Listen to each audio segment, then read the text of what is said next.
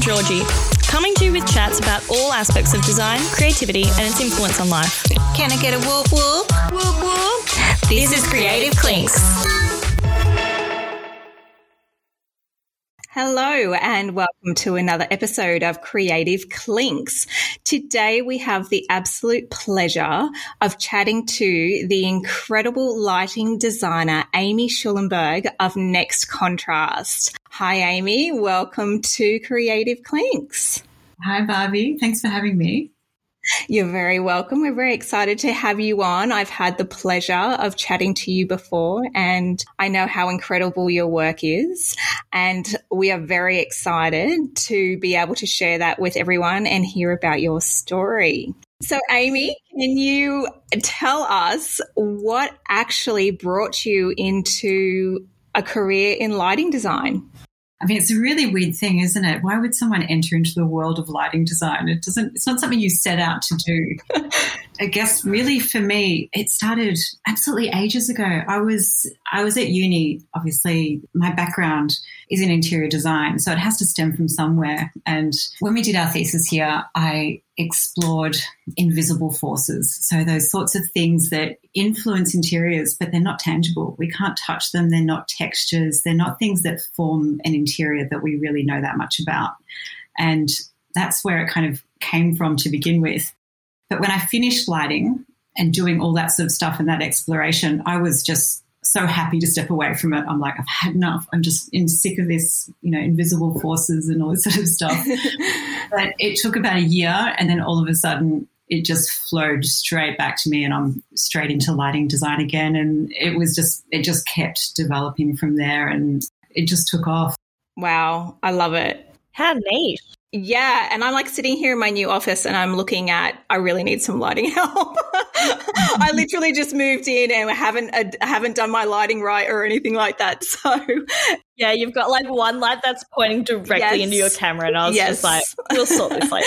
it's too high up to adjust at the moment. I, I mean, obviously, being from interiors myself, I, I understand the importance of lighting. It is just it's something that I think is so, I guess, I'm going to say neglected overall, not only by designers, but obviously by the general public or or people that we're designing for who don't really understand the importance of lighting. How do you find that that is something that you obviously have a very special talent and can and can use that to really let a customer understand how important it is. How do you do that? Because I definitely need help in, in this part of um, my job in trying to make people understand the importance of lighting. Yeah, it's not easy, that's for sure. Mm. It's not like you can physically see what it is. And so someone can say that'll do something, and then this will do the same thing. But really, unless you have two things next to each other, you can actually physically see how one is performing against another. And that's where we can sort of like take out all that ambiguity, everything that sort of happens that you're not sure of, we can actually know exactly what we're looking at and just sort of go, well, no, this is the reason why you would go with this fixture and not this one. And this is going to produce that effect. And you want to go in this direction. And there's always things that come into play that you kind of want your client to understand where you're coming from. And then sometimes they nod their head and say, oh, yeah, but they don't really yeah. know. So it's sort of blind faith sometimes that they're having in terms of knowing what it is that you do. But at the same time, you know, you explain the reasons why you would make a decision and it unfolds quite well. When it comes down to like the designing of a space, when is it you step in at a certain point? Are you there from start to finish within a project? We like to be. We like to be right from the beginning through to the end um, for a number of reasons. And firstly, if we're there at the beginning, we can understand the objective, the vision, what they want to achieve. And it's our job to actually make people remember the spaces that they're in. So you want to sort mm. of walk away from somewhere and go, oh, God, that felt so good. Or you want to walk away and tell someone about how great a certain space was. And that's kind of where we come in because we help generate that feeling, that sense of, you know, it's an ambience, it's something that really is a massive part of the puzzle that people don't necessarily understand or know what that is. When it does happen and people go, yeah, the lighting's great, yeah, it's because they've had a lighting designer. There's someone behind the scenes working on that job. Yeah, wow. And it's important then that we are there at the end stages because I know even a project I'm on at the moment, we're in construction and so many things are changing. But as long as I can sort of still refine the project and go, well, this is the intention, this is what we're doing, this decision is really important. Okay, we can let this go. As long as I'm there to actually still guide the project, we can come up with something and follow that through. But if we're not there, yeah, you, that's it. you lose that control or that sense of, you know, making sure something can happen that's quite, you know, realistically beautiful at the end of the day. Never realized that, that you could focus in on such a niche part of the industry. But yeah, that's really incredible to be able to have that role. Yeah, it's a nice one to have. You know, it seems like a really small role to have in, in many ways, but to be honest, it's kind of you work on one project and there are so many different things that you have to deal with, and you take experience from the different challenge that comes on. Then you go, oh, hmm. great, okay, great. So I've got that. And then after a while, you build up all these experiences and you've got this big basket of tricks and things that you can use on your next project. And, you know, it kind of evolves and the challenges are always great, even though the intention is always the same. I actually think it's probably one of the most technical aspects of overall interior design or any kind of even landscape design, everything to do with designing of a space. And I think, like what you were saying in the beginning, is that, you know, people will nod and say yes, that they understand it. But the reality is, unless you've really studied it like you have, it's like another language, really. You know, even just trying to buy the average light bulb, you know, that kind of thing. Sometimes that can be quite confusing for someone. Whereas, you know, your technical knowledge that you have with actually creating ambience or it's so complex and it's a hard thing to get your head around, like you said. Do you find that your even other designers still struggle with trying to learn the actual technicalities of lighting design? And that's obviously where you come in. Sometimes, sometimes I work with people. They they know what it's about. They can understand exactly what's going on, and that and that's great. And there are other people who just need that little extra piece of guidance. And it's our it's our job as a support staff. Like we're we're support to the designer, even though we're designers ourselves. It's their project, it's their vision that we're working with, and so it's our ability to just bring that little extra something that really propels it to the next level, and it always does in many ways, when we do what we do, we'll give an, an example or we'll explain as well as we can as to why we're making certain decisions. And then people understand exactly what it is that we're trying to do. But unless we can explain that and in a way that who we know our audience is, then yeah. what I would tell an architect architecture interior designer might be very different to what I tell the client. It will be the same information but delivered differently, just so they can yeah. understand it. It's the same as, like you mentioned before, just selecting a light bulb. You know, what is it that you're after? Do you want something that's going to glow or do you want an accent for a reading light or something mm. like that? And how that sits in the space. And that's why that sort of interior design background comes in so clearly because you can understand spatial awareness and what you're dealing with on the whole. Yeah. So this job of yours has taken you all over the world. Is that correct? Yeah, it has. It has. yeah. Not intentionally at first. It just sort of evolved and happened. So after uni, I went to Sydney and I lived there for a while. And then I worked on a project in New Zealand and then so there was a bit of travel involved there. And then I came back to Melbourne and I worked for a company, which meant I was traveling all over the place. So I ended up in the Middle East and Japan and I did a massive extended stay in China for a hotel project. And yeah, it's just getting to work in these different locations. The travel is, there's something about it that's, you're doing the same thing, but you're working in a different culturally. Yeah. yeah. Like the way that people act in the space and the way they react when they're here, it's all very different. And mm. quite an amazing experience. How do you think that working overseas has shaped you as a designer now compared to to staying in Australia? Like you said, there's that cultural difference, but also there's very different design all around the world compared to what we have here in Australia. What has it taught you? Biggest thing it's taught me is I think the flexibility in terms of what it is that we can do and how that can be translated. So I might do something within another country, and it's just it's it feels different. Like it feels different because of the, the weather and the environment, and like I said, the way people act within the space. It might be very same, similar in terms of what we deliver in Australia as opposed to what we do over there, but it, it just feels different. The impact is different. It is just that, yeah. Yeah. Mm. What would have to be your like standout favorite project that you've been a part of? Oh, I've got a couple actually, but the but only because of the location. So I've just enjoyed the experience of being on those locations. But my favorite experience in terms of my favorite project was the hotel project where I was on site for an extended period. And the reason why is just because I was able to see that transition, that construction as it evolved and developed and went further and finished into what we created. And so mm. to be able to work from the project from those initial concept stages and then to be there and see the unfoldment of everything, you just learn so much and you get so much out of it. And it's very rewarding. Yeah, I love it. That's awesome. I think they're the best projects when you can be there at the end. Mm. Oh, definitely. Especially like as a graphic designer, I always see everything. I'm always working on screen. Most of the things are for digital. And then there'll be those few times where print assets will be involved. And then you get to see it actually finished and in front of you. And it's always the most exciting experience every single time. Like the novelty hasn't worn off yeah. people interacting with it or how it is in like the real space that it was intended for. Exactly that. The way people interact with it.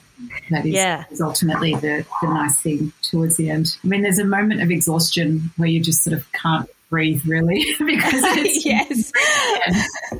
You know, when you get past that, it's like, oh, yeah, it's, you know, yeah, there's that moment in every project where I feel you you you say to yourself, and I often say it to a client too. I'm like, I know it's hard right at the moment, but it will all be worth it in the end. I'm assuming yeah. you've experienced that many times too. It comes and goes. I think some of the challenges, it's like, oh, what's been thrown at me now? God. And then you get through it, and then yeah, like, yeah. Next time you encounter something similar, and it's so easy. So, what are the challenges of a lighting designer? What do you think your biggest challenges are? They change. They change. So, yep. what might be a challenge for one project won't be a challenge for another. Yeah. So, they're just little things that we just have to deal with on a day to day basis. I think mostly if the project doesn't flow towards the end, what we intended to do at the start of the project, if that doesn't sort of follow through, you know, you kind of have to just sort of put your hands up and just go, okay, fine, that's it.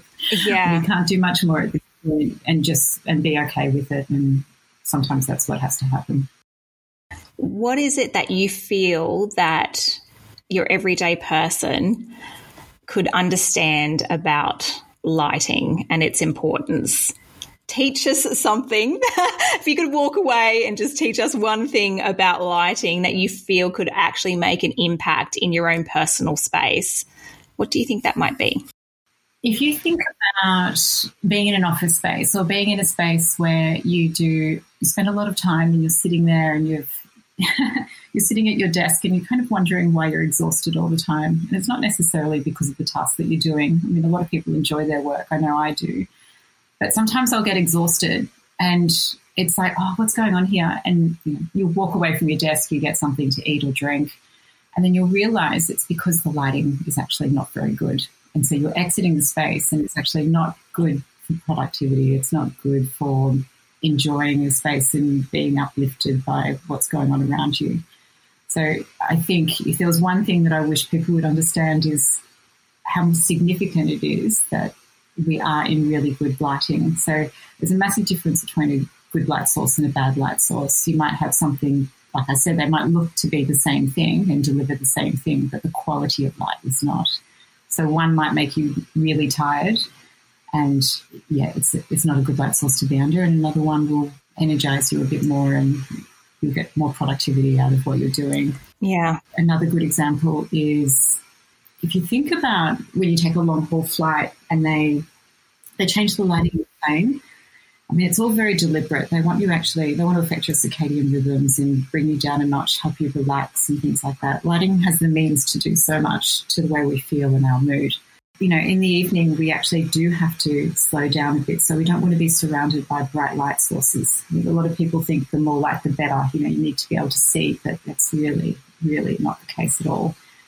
Um, when you start to be around lower lit spaces in the evening, you can still wind down and stay awake, if you know what yeah. I mean. and then sort of enjoy the experience as opposed to getting exhausted by being under a bright light source. It's so it's so interesting. Sorry, I was just going to say because it makes me think of something, Georgie, very quickly. Is that I always say to my husband, and this is in the evening, I'm like, I need to have all the lights off in the house for me to wind down. And I've got this thing in my head too that for my daughter to be able to wind down, that I need to have all the lights off in the house. And he's actually like, well, no, I want all the lights on.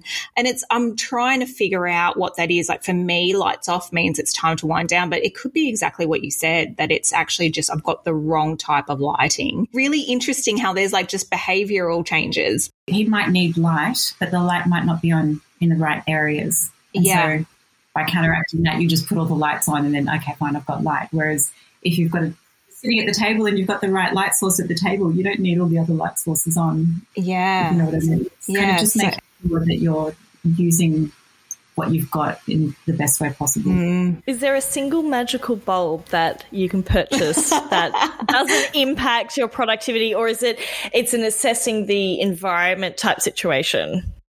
No, um, there's not one bulb as such. I mean, for us, when we look at selecting light fixtures, we always go for higher color renderings. It's the RA index. So anything over 90 is a really good color rendering.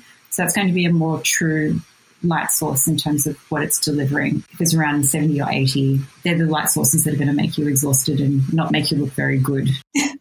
I think if you if you're working at a desk, as long as you've got a higher color rendering, that's a great thing. Color temperatures around it's 3000 K. If it's in the evening, if you've got warmer color temperatures around the 20, 24 to 2700 K, K being Kelvin, um, that's always a good thing to have. So you don't, you know, you don't want light sources that are a cooler color. You want the warmer color. And some, sometimes we have light sources that are dimmable and they'll dim from a cooler color temperature during the day and they'll dim down to a warmer color temperature mm. in the evening. So they're wow.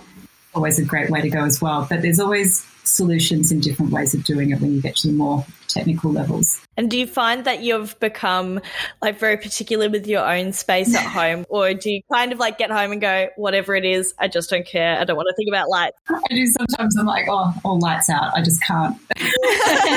off, off. Yeah, yeah. But I, I am I, whenever I test light fixtures, I always look at them and sort of see, okay, so oh, so that height actually is a lot better than this height, and this will be a better solution for this or that. And if I think about my lounge, I've got six down lights in the whole area, and they're all different, like different yeah, wow. lights, different oh, lights wow. each of them. Not necessarily because I want them, because I've designed it that way, but because I test things and I change things around all the time.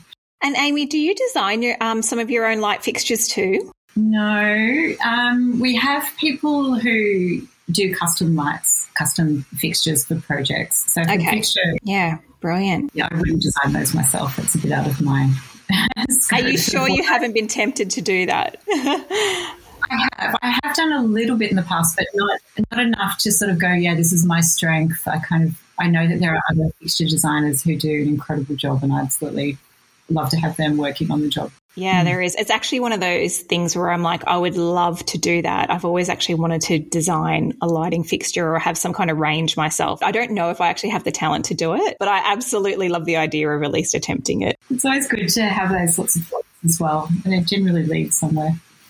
It does. It does. So, we do actually ask all of our guests three questions that we would like to know about yourself a little bit more. So, Georgie, do you want to ask the first one? Our first question is What is a fun fact about yourself that is, is not very well known that you're happy to share? The only thing I can think of, I'm sure I've got better fun facts than this, but um, I know I used to do martial arts and I did it for years and years. Oh. And years. I was never really into it, but I was good at it. And I thought, okay, fine. So I just kept going. And I realized that as soon as I wasn't doing it, um, I got really frustrated and I couldn't quite focus anymore. So I've always been into getting my aggression out And then when I can do that, I, I feel that I design better. That's really interesting. That is a very fun fact about yourself. yeah, it's just one of those weird things. I will admit though, if if you ever get the chance to go to a smash room, oh, afterwards I felt so chill. Oh, I either need to do this more often or really check in with myself more often. I think as long as I, there's some sort of sporting activity as well, like after lockdown or through the end stages of lockdown, we've got a driving range near here. So I started playing golf just so I could hit a golf ball. And that equally was, yeah, had a lot of fun doing that. That's awesome. That's a great fun fact. All right. Question number two What's one thing that you would love to do in the future, but you've always been a little bit hesitant to do yet? Whether that's got something to do with your business or something personal, but you're just a little bit scared, but it's something on, I guess, your bucket list to do. Um, um, I, but I do. I am a skier, and I absolutely love just going to different places around the world and skiing. So I think if I was to do something that I haven't done, I would love to do a trip where I just spend the year and just do the whole, just go from one place to another. Wow. This is also snow skiing, I assume. Yeah, yeah. Alrighty. The last question is what is something that you're wanting to implement for this year that will either help you grow professionally or personally? Well, I've been working a lot on that in the last year or so. The team that I have at the moment, it's it's changing and evolving. So mm-hmm. the, I've got some really great people, and I'm like, oh, it just gives me so much energy and I feel really great about the people who I'm working with.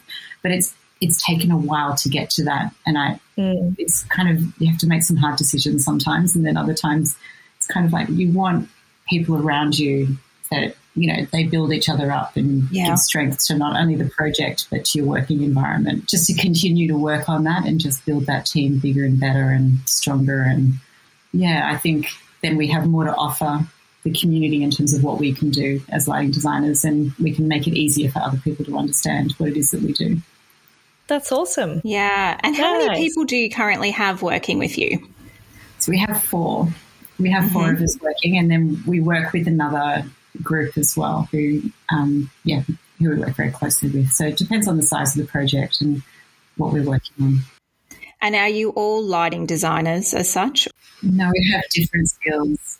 That's great. Thanks. That's amazing. And is there anything that you can share with us that is exciting? You don't have to name the project that you're working on at the moment. I'm working on a couple of projects are in construction, so they've they've reached a stage now where it's becoming quite interesting, and they're, they're yeah. the stages that I really enjoy. I mean, it, it sounds it sounds strange that you would say you enjoy it when everything's starting to go a bit haywire, but it's kind of just making sure that you're piecing together what needs to happen. It's like a jigsaw puzzle. You kind of know what it's going to be at the end, but you got to make sure those pieces can fit together. And most of your projects are they? Do they span over a long period of time, or do you have those little short burst projects as well? Yeah, I've had some projects I've been involved in for you know maybe three or four weeks, where you know occasionally people will come to us just for you know they just want some guidance. They just want to know, yeah. you know, am I doing the right thing here, or can you give me some advice on what fixtures to purchase within which price guide that they're working within, or it might be more involved. So if we if we're looking at more involved projects, maybe two years, if longer, sometimes longer, depending on the size of the project. Wow. And do you have any passion projects that that you'd really like to work on in the future? Mm, no, I think every project has a unique set of things that they offer. Um, but really, the projects that we'd love to work on, which is our skill set, is is around um, hospitality, creating moods for spaces, making sure that we can experience something where it's sort of like, oh yeah, it just feels really good in here. And that's where we come in because we kind of can understand that and we have a background in what that is. So mm-hmm. whether that's in hospitality, um, residential, or even hotels. Nice, nice. Beautiful. And for people who want to give your portfolio a bit of a stalk, where can they find you? So you can find us on our website, nextcontrast.com or LinkedIn. Obviously, you can find us through there. And we also have an Instagram profile, Next Contrast, as well. Lovely. Awesome. Now, we have one last thing, which we always finalize our podcast with, Amie. This is our catchphrase. So, Amie from Next Contrast, can we get a whoop whoop?